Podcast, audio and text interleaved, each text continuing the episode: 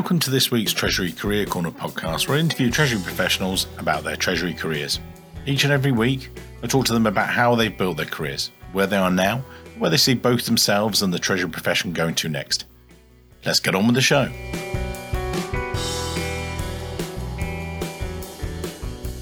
In this week's show, delighted to be joined by Jean Furter, the Treasurer at Poly. Part of HP's portfolio of hybrid work solutions, Poly creates premium audio and video products so you can have your best meeting anywhere, anytime, every time. But as an experienced treasury professional, Jean and I, we we had a conversation the other day, and I was like, "Wow, this is going to be great," because he's got some really good views on treasury. He's had an in-depth career for many, many years. Really enjoyed our conversation the other day, and so what we're going to do is cover John's experience, bring it up to date.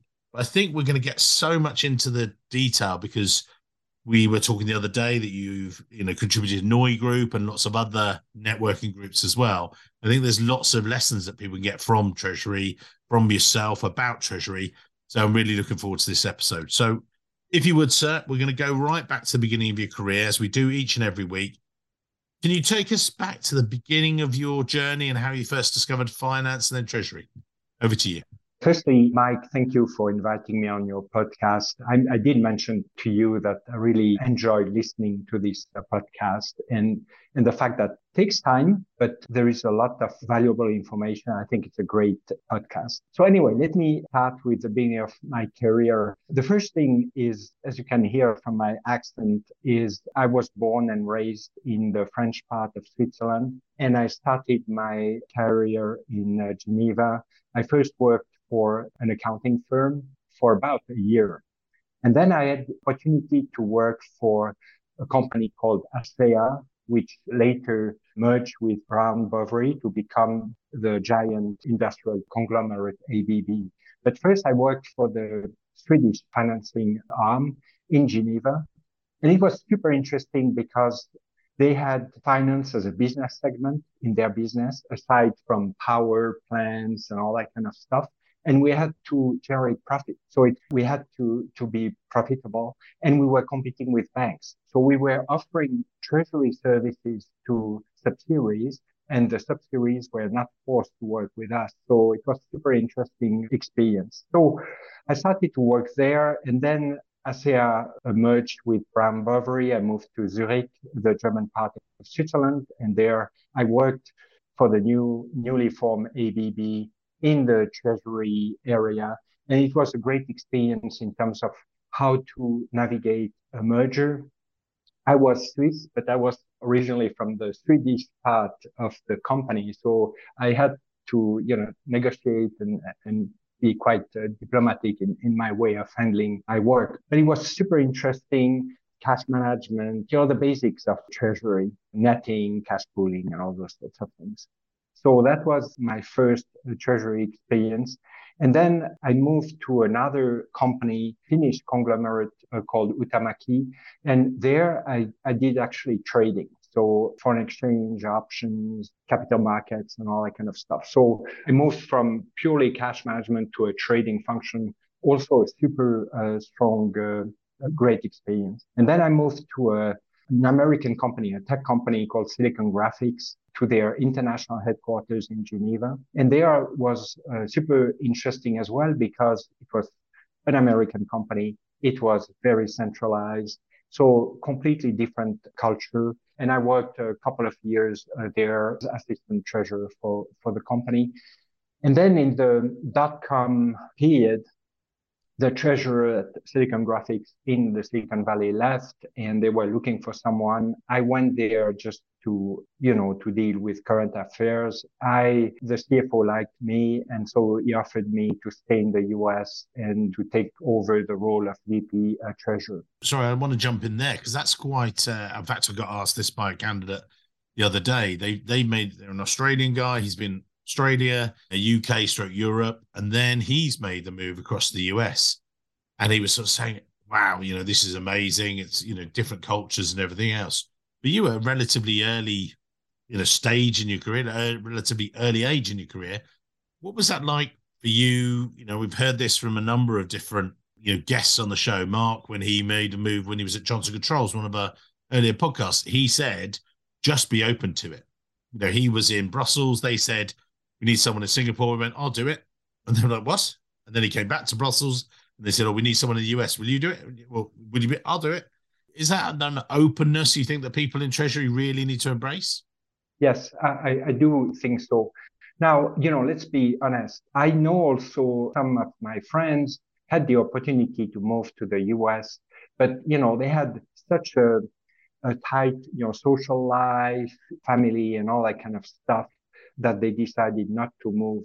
But I think it's it's just great. And actually, the way we organized that is I moved there with my family first for a couple of months just to see how it looks like. And then we stayed there for one year and then another year. And 20 years after, we're still there. So I think, you know, the, the good thing about going and, and trying it is if it doesn't work, you can always come back. You know, you can stay there a year or two or three, and then you come back. And I think to your point, I would encourage people to do that because looking at the different culture, different work, environment is great. The other thing, which is also super important uh, for me, is that I had the opportunity to go to the headquarters. Now, this is a game changer. When you are in the headquarters, you're meeting with the CEO, the CFO, kind of daily. You create this kind of influence and visibility, and, and it's just fantastic. So I'm not sure I would move to, you know, somewhere where there is a subsidiary, but if you have the opportunity uh, to go to a headquarter, I think it's um, it's a good move. And when you're going there, is that because you're very much? I mean, people say you're at the, the center of things and everything else. Did you find that you had that much more influence, power over the group as a whole, or was it? Oh, absolutely, Mike. You can have conference calls, meetings, but the meat of the conversations is right before the meeting, right after the meeting. And now you control this conversation and that changes the stuff. The other thing is humans are humans. And when you're far away, you're not, you cannot create this kind of intimacy and trust that you can create when you are located in the headquarters. And, and as I said, meeting with the CEO, CFO almost daily, you know, makes the difference. And you said they, we skip past that Silicon Graphics. Can you perhaps explain what the group did then and what they were about? Yeah. Just again, yeah, Silicon Graphics was a pioneer in doing 3D visualizations on computers you know, the first movies where there were like special effects were done on Silicon Graphics computers. Airplanes were developed on SGI computers. So it was a very uh, famous uh, company because it started all these concepts of, you know, if you look at uh, NVIDIA, that's basically uh, SGI kind of what they were doing. The problem is, is they made wrong choices on technology and, and all that kind of stuff. They filed bankruptcy and they were acquired by HP. I think, I can't remember in 2008 or 2010, something like that. It was just a fantastic company because computer visualization was just emerging. It was like super successful and then it collapsed. So as a treasurer, it was a extraordinary, interesting experience because when the company started having problems, you know, cash was important. I was invited in the executive meeting, like each time I was like permanent guest. So it was fantastic experience. And one of the thing I've always been thinking is, you know, it's great to be in successful companies, but if the company is just generating cash and there is no issue, you know, it's maybe less interesting for a treasurer. It's good for your resume, but not that interesting. And this is why, since this experience, I've always been going to companies that have either just uh, acquired someone, they have challenges. It makes the treasurer job very interesting. And so you then, as you say, you were pre, you know, you set them up for Chapter 11 and the difficulties and things like that. So then the move, you joined Brocade, is that right? How and yeah, then I moved uh, in 2007. I, I moved uh, to Brocade Communications, and Brocade Communications was acquired subsequently by Broadcom, but they were doing fiber channel networking. So all like big banks were using their networks to for their entire like trading operations. Super expensive, but super reliable networking. And, and so I worked there. There it was also great experience because I had the opportunity to really develop the capital structure uh, side of my experience. So I issued bonds, I issued convertible debt, I issued uh, you know term debt. We acquired the company. Uh, well, we acquired several companies, but so all this portion was very interesting. And as I started to master the treasury role. I was, I had also the opportunity to develop a customer financing program. So almost like a sales program. I had the team doing that. And also I was in charge of the enterprise risk management program for the company.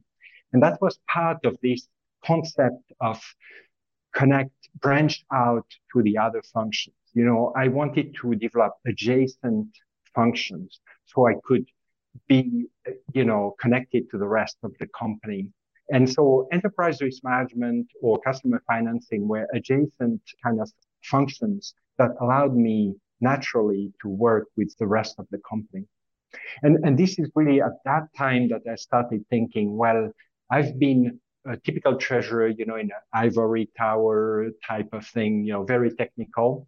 But actually, in order to make a difference and really control the cash model of the company, I decided to really develop this concept of moving a treasury function from a tactical department to a strategic function.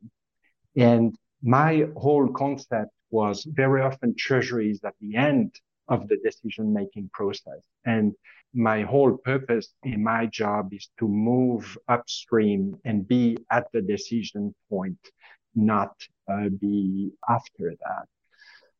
And, and so, you know, we can discuss more about the details, but this is really where I learned that being a treasury person in an ivory tower doesn't help. You have to branch out to the rest of the company. And with those roles, because that's going to be another theme we come on to, team wise, when you were first Silicon Graphics, then Brocade, you had teams with you. What was yeah. your ethos around you know growing those guys strategically or how, how did you work it and structure it one of the key thing is since SGI in each and every company I go to, I develop a roadmap, a strategic plan, a vision. And I'm telling people very often I was lucky. I always had some people who were super good on the transactional side, on the operations side. So I was always blessed to have like great teams working with me. But I, I told them, you know, you cannot become strategic overnight. You know, it's just, that's not the way it works. And so I said, you know, by definition, treasury people are introvert, technical people in an ivory tower. So I basically developed a roadmap about what, how I, I saw treasury like in a couple of years. And then I worked with the team and I said, you know, I need this kind of talent, this kind of function, this kind of activity. And I basically developed uh, development plans for my team to, to help me achieve the, the goals so that they can also build their skill set on that. The other thing as well is very often I would have my team with me so I can show that. You know, I can show them I'm asking business questions uh, and all that kind of stuff so they can see the approach as well. And also I ask people to make presentations, for example. You know, a lot of treasury people, when they talk about their topic, it's boring. And I said to people, you know, I'm not gifted for presentations and I learned, you know, and, and I try to make them interesting, funny, whatever. And it's with practice. And so I pushed people, some people who were really good, but they were not comfortable with that. And I said, well, you know, you start making presentation only to our team and then, you know, to the broad finance. And then you go to like AFP or other conferences, present your topic. Surely, you know, why is that so important? Do you think that people should within Treasury get out and spread the word? Surely if they're, you know, a very good technically technical person, they're going to show their value. What why do you think they should get out there in the world? One of the common thing you hear in treasury is the people whining, saying, "Oh, I was not informed," you know, or they didn't tell me, or you know, uh, we are never involved. They don't talk to us and all that stuff. And my point was, well, don't whine about that because I can tell you that's not going to change. You know, tax people or treasury people, nobody think about them. So, you know, if you think otherwise, that doesn't work. And I said, the only way to get people to really think of you is you have to connect. You have to explain the importance of cash flow. I told them it's you have blood in the body. Cash is the blood of the company. And then you need to also, so there is all this question about connecting with people, creating contacts, tax, legal, in the business, in operations. And then the other thing i have done as well is I put controls. So I said, you know, the company wants to achieve a certain stock price. I worked with the CFO and the CEO on, okay, this is how we are going to generate cash. You know, this is how we're going to control working capital. And then in order to achieve those goals, that's how many inventories we need to have and all that stuff. And then you go out. Firstly, you get sign off from the CFO and you go out to operations. and You tell them, we all want the company to be successful, but these are the targets. But you give them that in a positive manner. Explain what you're doing, you explain why it's important and all that kind of stuff. So a combination of marketing, reaching out, and also controls. And again, that's to my earlier point.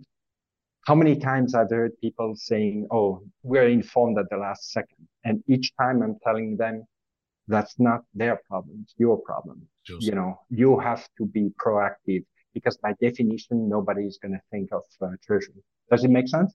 It does, and although we we diverted slightly because I want you know you were at Brocade and that was still 2018 maybe talk us through the last couple of moves and then we'll we had an amazing conversation you and i before the podcast saying about how much more value we've got to and we're going to go through some other topic areas which you don't often do but i think it's worthy today because you've got time and i've yeah. very kindly given me this so talk us through the next couple of moves yeah so uh, then i brocade was acquired by broadcom and at that time, uh, I was at the time in my career where I didn't really need to work anymore. So it gave me an opportunity to really think about something completely different. And I got an opportunity to move to Croatia for one year and work for the largest company there. And I took this opportunity because I thought, yeah, that's just fantastic. I know nobody, I don't know the language, I don't know the culture, I don't know the business it was uh, agricultural food uh, production and food processing and retail business. I had, you know, no idea. You know, I was looking at inventories like uh, tech parts, you know, chips and stuff. And now you have like bottle of wines, pigs and all that kind of stuff. Just fantastic. And so coming back to what we were discussing about, I thought, you know, that would be just a fantastic experience. And I went there and the approach was to rebuild their treasury function. And I did that. And again, fantastic people, fantastic experience. I, I just loved it. And then I went back to the US and I wanted to start a consult business. And my first uh, customer was the Poly. And I started to work with the CFO a little bit. And she said after a while, well, actually, I want to hire you. And okay, well, that's fine. And then I joined Poly. And now Poly has been acquired by HP, and I'm going to resume my consulting practice. And great. And so, talk us through, if you would. Let's jump into some of the topic areas because yeah. We've got some great. Uh, again, when I spoke to Jean before this episode, well, first of all, I said he was a very naughty man because we found out that he was the person that said about how technology was going to replace people. It was a quote on the web and it had been taken not out of context, wrong way, but it had been made deliberately provocative in a good way. And in actual fact, when the two of us chatted, it all made sense. So, can you maybe give us a run through in your head about how technology you see changing the treasury industry and what opportunities, threats, challenges you see that presenting for treasurers, treasury professionals in general? What are your first thoughts? First thing I wanted to mention is, you know, when I look at Treasury when I started, there was no internet, no cell phone, no email. So it, we were using things like fax machine, telephone, like uh, landlines. When I started, they were consolidating the books using telex. And I'm sure a lot of people don't even know what it is. But anyway, so I've seen quite a change in the technology landscape. And, you know, I just love it. Technology is just fantastic. But definitely now with the new trends on artificial intelligence and these kind of things, this made me think that some of the part of the functions of treasury, I think, will not be handled by people maybe in a couple of years. And and you know, I, I'm just a simple person. Um, and when I'm thinking that uh, people have like self-driving cars, when you think about some of the functions in treasury, like, you know, the daily cash management, taking the cash balance, making sure that each bank account is funded and, you know, transfer the money left and right. These kind of functions, I believe, will simply not exist. And we are lucky that Treasury is not big enough that someone has developed like a full software to handle the entire stuff. So I think we have a couple of years for that.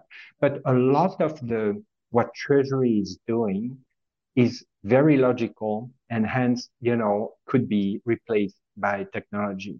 And this is why I said to people that not only you need to move from more of a tactical role to a strategic role for the reason I mentioned before, but also because if you don't do it, the systems will force you to do it. So it's better to do that ahead of time.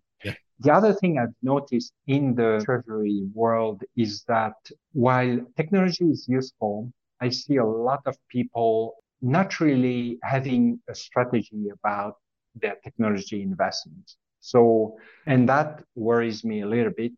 Somehow people are just implementing technology for sake of implementing the best new thing. I would caution people about that. I think you need to know what, where you want to go and, and technology is a tool to help you for that. Let me give you a couple of examples. So recently I saw I met with treasurers who were talking about their cash forecasting and they told me, Oh, I have data scientists doing that, or we have some kind of AI thing. And I said, okay, interesting. So what assumptions are in the model? And they said, Oh, we don't know. It's the data scientist, kind of like it's the religion, you know, it's like uh, these like magic people. You know, I said, well, you know, I'm not going to use that. I can guarantee that to you because if I meet with the CFO, that's the first question he's going to ask me. He's going to ask me, what assumptions have you used? What if, you know, revenue comes down by 30%?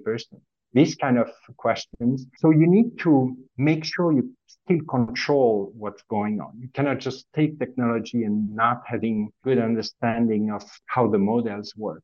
And this is where I believe that there's a future for treasury is, is are the people who will really manage these systems, you know, look, look at, at that kind of stuff. But the issue with that is it completely different from someone doing cash management today. It's, it's a completely different role. And this is really what I believe is, is treasury professionals will be focused on, on, you know, strategic matters, strategic risk management, system knowledge, and also possibly statistical analysis and, and all that kind of items. And that's what I believe. But how are you going to listeners today? They're very, very busy treasury folks. We know this. Uh-huh. Well, this is one of the questions that you and I sort of pre-discussed, if you like. But you know, again, the answer for the listeners is: how would you say treasurers and treasury professionals are able to should build a culture of innovation? And you talk about Eric's experimentation, maybe within the teams. Whereas, as you say, there are cash guys. You know, they've got to get those cash reports done by that time. They've got to do this as a lot of pressure. How are you going to support them, or how do you encourage yeah. the team? So I think you, by the way, you just mentioned something which I love, which is the reporting.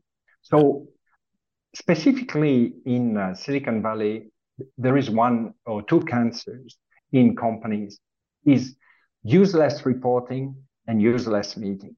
One of the first thing I've done each time I go to a company is I look at what it is that we're doing that is not necessary. And, you know, treasury people want to do a good work and all that stuff. And, and very often they would say, oh, the CFO asked for that. Well, CFO is going to ask for anything just so that you leave the room and, and you leave them alone. So I said, no, going to change that. We are doing too much reporting and, and we need to get it down to what matters. And this is a discussion I have had with CFO. They told me, oh, I want a daily cash report. And I said, why? We are doing, for example, uh, the direct uh, forecasting on a weekly basis. So we actually report on a weekly basis so that we have consistent uh, data points because, you know, daily report money moves left and right.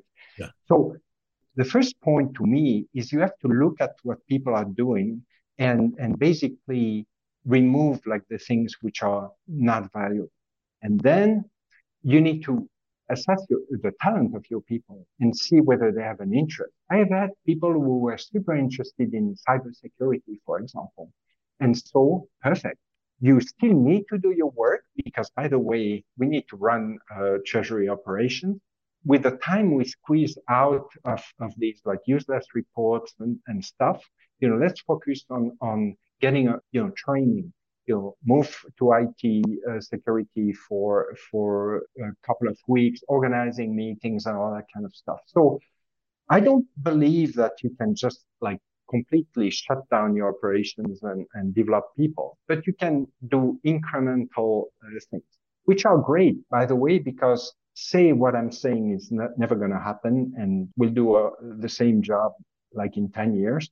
Well, you, you just added skills. So it's not bad that's the way to approach that is squeeze the things which don't matter and then focus on developing the people. Some instances, they may not have the skills. So you have to start thinking about how to maybe acquire the talent you want. And how do you do that? How do you, what role do you see human capital, for instance, in the future treasury? You know, how do you help those treasurers prepare for those, their teams for the future, if you like?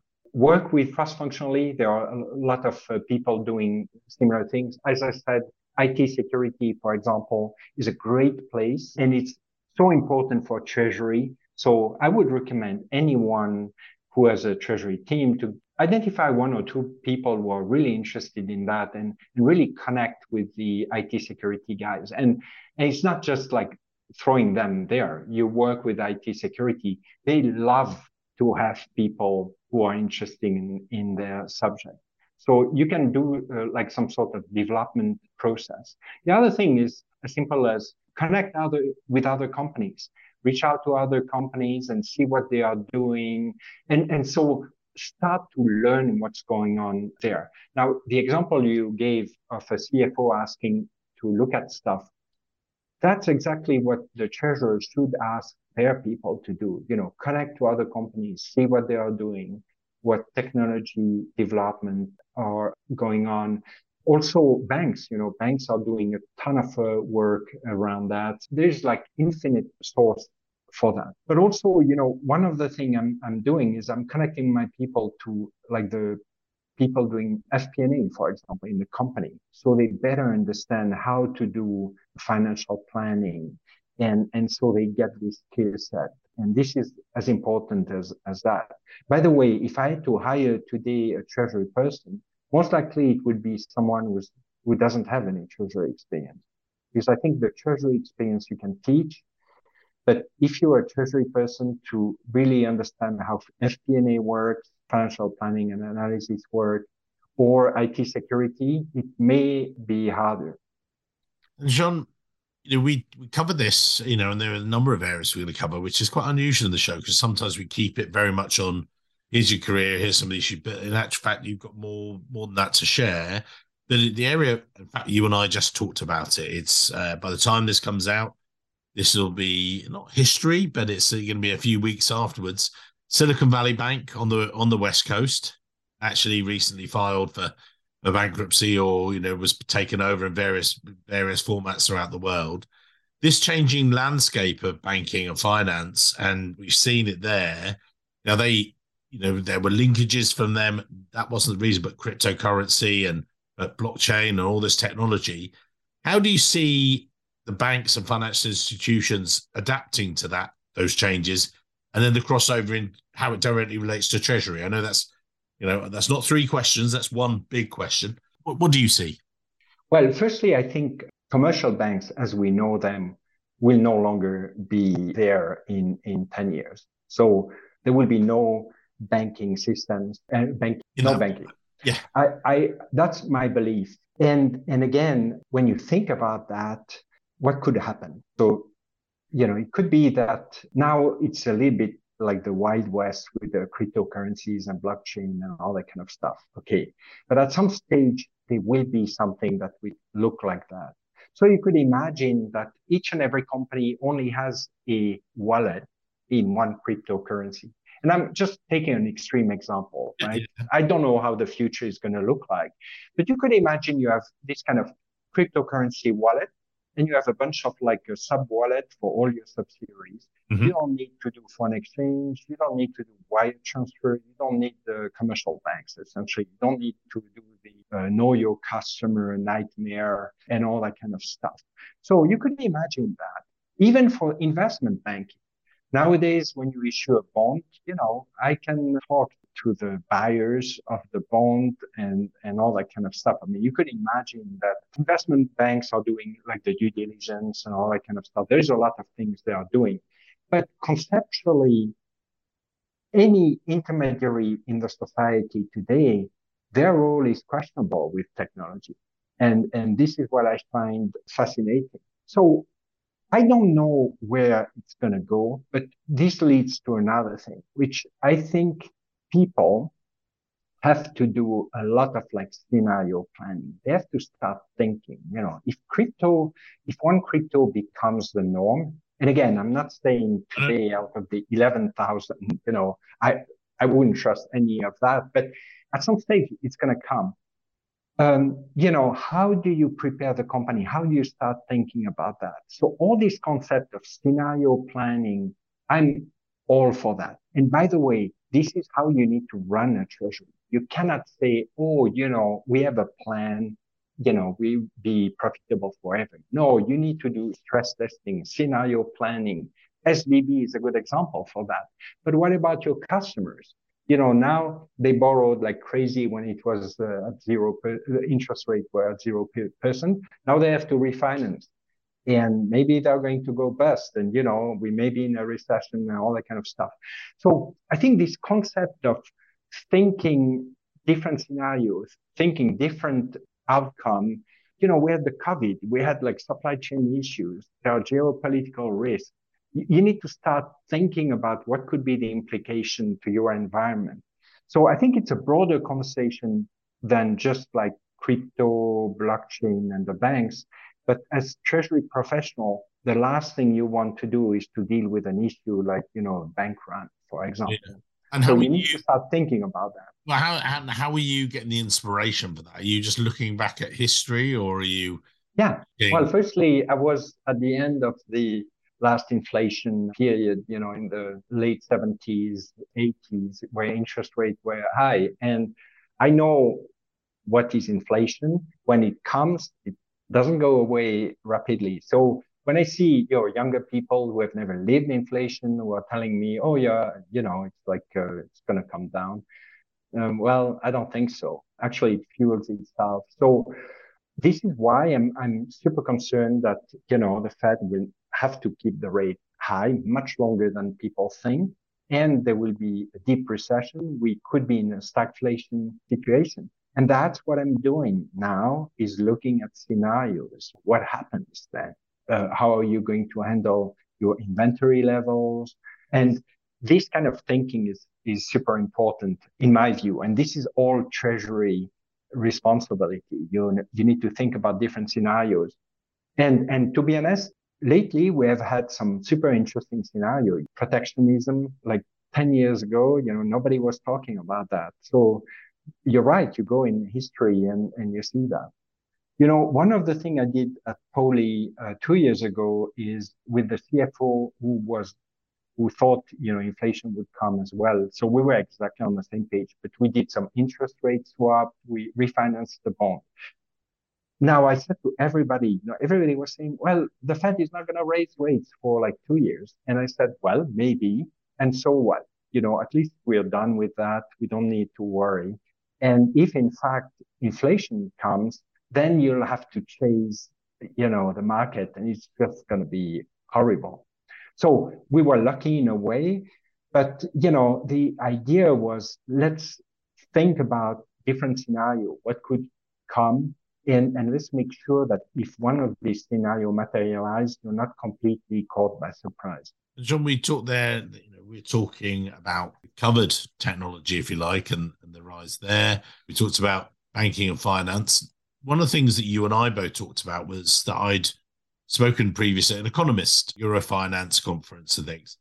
And I was looking around the room and there were different tables around there. There were ones about technology, TMS, risks, banking technology. There were all these different things. And I, I made the joke then, but I still stand by this. And there was a massive empty round table. And I said, look, you put talent in the middle of that table, that table's going to be full. And without all of this stuff, you and I have talked about some technical areas there, but I want to sort of, you know, not finish it today. We've still got a little bit more time, but, you know, wanted to touch on know, leadership, people, diversity, inclusion. You know, we've got some of those key areas that we perhaps haven't touched on. And sometimes we we get to the end of a podcast and that we just touch on them, skate on them, and then boom. So I didn't want to lead those. You know, so with you know, say diversity and inclusion, if we look at that for a moment, how do you you see that? How do you positively tackle that? We can we know some of the benefits, but you know, perhaps you can go through those. But what steps do you think companies and treasury professionals should take to actually increase that? Well, I think tech companies are very sensitive to that. But at the end of the day, you know, it's up to the each and every manager to drive that. I think in the example I mentioned before about scenario planning and thinking out of the box, this is where diversity comes. If you're doing your day to day work you don't have a vision of transforming your treasury stuff, I don't think you are going to look for diversity because you're just running your stuff the way you have run it forever. But if you're starting to think about, you know, new things, disruption and all that kind of stuff, this is where uh, diversity uh, comes. Now, before these topics were raised, I've always had, for example, in my teams more women than uh, men. And I didn't really look at that specifically, but it just happened to be, you know, the best talent. And, you know, it, so I think that naturally based on, on, on the approach and the vision you have for your organization, I think you will attract uh, diversity because, you know, that's part of what I'm trying to do. That's part of my DNA of, of looking at things in a different way. And, and hence you need diversity for that. But I would say that from a human capital standpoint, what is really important to me is what are the attributes to make a very successful uh, treasury team? And it's going to look funny for you, but for me, it's passion. You have to be passionate about your work. Yeah. And the reason why I'm saying that is this is what I'm interested in, in having in my teams is, is passion. And the reason why it's important is because with passion come courage, come this connecting with others, you know, and this energy. Is treasury the sexiest industry or function in the world? Maybe not, but you can make it interesting. I'm going to stop you there. It is. On this, I can tell you, and and actually, you know, we do that tongue in cheek. I mean this. It was it was quite an interesting one at that same very same session just after that there were these audience questions and that we were looking down at them and someone cheekily and i did get the masters but i liked it they said how do we make corporate treasury sexy and that was the question. Boom.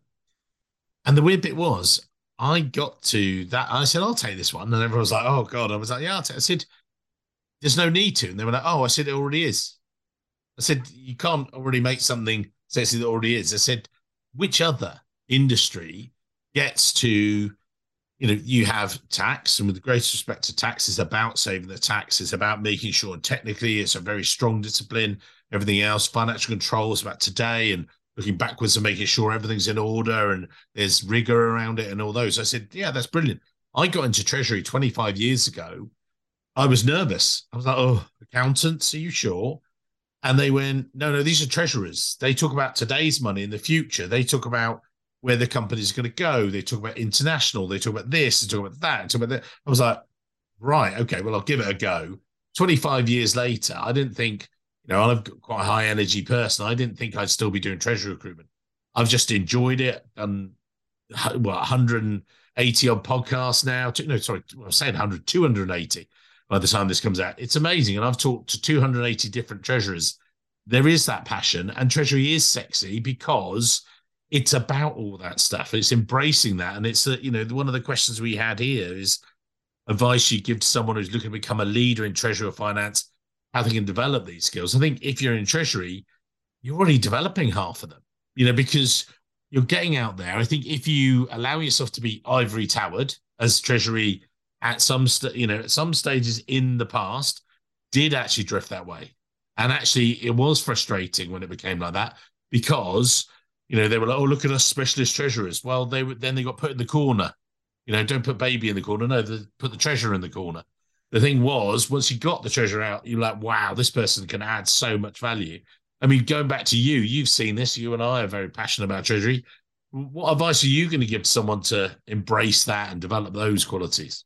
Firstly, what I find fascinating in uh, treasury is that it's a finance function, but it's also an operational function. So, it, you know, accounting closes the book and all that kind of stuff. But treasury, there is this kind of like, you know, it's the plumbing of the house. You know, it, it, you have also this like concrete stuff at the end of the day, for example, when I was at SGI, you know, my main concern was making payroll because you have a social responsibility for employees. So it can be very technical, super interesting about foreign exchange and all that kind of stuff. But there is also something super concrete because you cannot lie with cash. You know, it's either you have the cash or not, and you have to make sure it moves and all that kind of stuff. So so this is what I like about treasuries, this thing that it's operational and finance uh, in under one roof. In terms of the passion, well, each time I, I join the team, I try to share this passion and this commitment because I told people it makes your work more interesting if you're passionate. Also, this is how you can connect with people. And as I mentioned to you, you know, I'm trying to push people to connect with other people, explain what they are doing and all that stuff. And I told them, you know, if you start and, and talk and, and be introverted, it's like a play, you know, it's like you have a role to play and, and, and you do that. So even if you're not gifted, you can do that. So to me, it's just the experience is pushing people, putting them, expose them to like higher management. For example, I did, I've always had like a weekly conference call with the CFO, with my entire team. So they, and, and I would like give them an opportunity to present and, and all that kind of stuff. And I would tell them something very important, which is always think next level. So don't think what is important to you, but what is important to the listener. So yeah. it's all this coaching that you see, and it's you know show the example. I'm I'm doing that, and you know I'm shy and introvert naturally, and over the years I developed the skills to be passionate and and and all that kind of stuff. So at the end of each show, we'll put in your LinkedIn details as show notes, but usually the close of a show, as you and I discussed before, got two or three tips. We I don't want to do that. I want to do a bit more, a bit more in depth. We, you and I, we brainstorm some questions. So I'm going to go through each of them, tease out some of this, but we're going to kick off with the top three skills or qualities you believe that are essential for success in treasury. And then we're going to got some more questions because there's more value. So for you, Jean, top three skills, qualities that you think successful in treasury industry. The first one is you have to know the basics you know, you have to know the basics of treasury. My advice to people is learn as much as you can on the technical side because it's like playing music. If you want to play piano at very high level, you still need to have the basics. And so I would encourage people to really get control over the basics. So that's one of the key attribute, basic. The second thing is, is around uh, challenging yourself, challenging the company. And as I mentioned, you know, this is what we were discussing before about passion. It's easier to have courage when you, you know, and ask the tough questions. When you're passionate, people will always forgive you, you know, uh, on that. But, but it is important for treasury. We have a fiscal responsibility. So you have to challenge. You have to challenge yourself. I personally believe that I know nothing. This is how I start my day. You know, it's, it's, I'm to learn everything today type of thing. So it, you have to challenge yourself and you have to challenge the numbers you're given, you know, as I mentioned, scenario planning and all that kind of stuff. So that is super important. And I think in order to be successful in a company, the third item is really understanding the business. So I've heard other people saying that, but this is a serious thing. If you don't know your business, how can you talk to people? How can you talk to sales uh, people or to anyone in the company? And this is hard because treasury, it's a separate animal, right? Yeah. You can be treasurer at one company and then move to another company and do the exact same job. You don't need to know the products. But in order to be able to get in the decision making process and all that kind of stuff, you need to connect with the business, understand the business. And for example, for my organization, I used to have once a quarter someone presenting the products. What are the products? You know, how do they work? You know, uh, what's the competition? And uh, in my opinion, this is very important. We've touched on there, we've talked the way through people's careers. So going back to the those we get a variety of different listeners to the show. We get those starting their careers a bit further on, a bit more experience and things. If we just go back and shine the spotlight, if you like, on those starting their tre- treasury careers, as well as you know, get to know your basics, have some passion for it, the business understanding. We've got those; those are in your back pocket. But for uh, someone starting, what would your you know looking to advance? What would your first piece of advice be to those guys? Listen to people as much as possible because you know people have experience and actually they like to share that so don't be shy go and ask for advice nobody will tell you you know if you screw up if you have a problem if you fail if you haven't told anyone what you're doing or where you are uh, you know it's not going to go well. But if you're trying to reach out to people ask them for advice and all that kind of stuff that helps a lot. And, and by the way, uh, we haven't talked about failure. I don't know if you want to handle that uh, before, but I'm always celebrating failure because this is how I learn, you know, and failing is not a problem. The problem is what you do with that. You know, do, do you learn? Do you do a postmortem and all that stuff? And I think that's maybe applicable as well for people who start, you know, they will make mistake, learn from that, yeah. do a postmortem. What could I have done wrong? actually you can reach out to people and ask them, what do you think I could have done differently? When you start your career, connecting with people, learning from people who have experience is important. And also, as we discussed, you know, get your basics. So go on as many projects as you can, you know, learn as much as you can. And usually managers will allow you to do that, but you have to be proactive and ask for that. We've covered it extensively in the show about technology and that that's never going to stop. You're continuing inexorably this advance and accelerating all the time. And you know, next five to ten years, what steps do you think companies should be taking to prepare for that? What what what should they be doing now? Again, someone listening today, you're right, crumbs. You know, I, I love the bit where you were saying, don't just do technology for the sake of it. You know, there are some people, well, we're going to change this. Well, hang on, look at why in the business case. But just in general terms, what steps do you think companies should be taking to prepare for it? What I've always done and what I would recommend is you need to develop your vision, how you how you will operate in the future. So I've always had this concept of rolling three-year plan, which is, you know, this is the vision and this is the roadmap, how we are going to get there. You know, knowing where you are going helps you a lot because you can talk to technology companies and all that kind of stuff. And now you can start to have insight in terms of, oh, yes, we can help you there, but not here and all that kind of stuff. So that's one point. The second point is, you know, you cannot reject technology. I don't like cryptocurrencies, but they are here.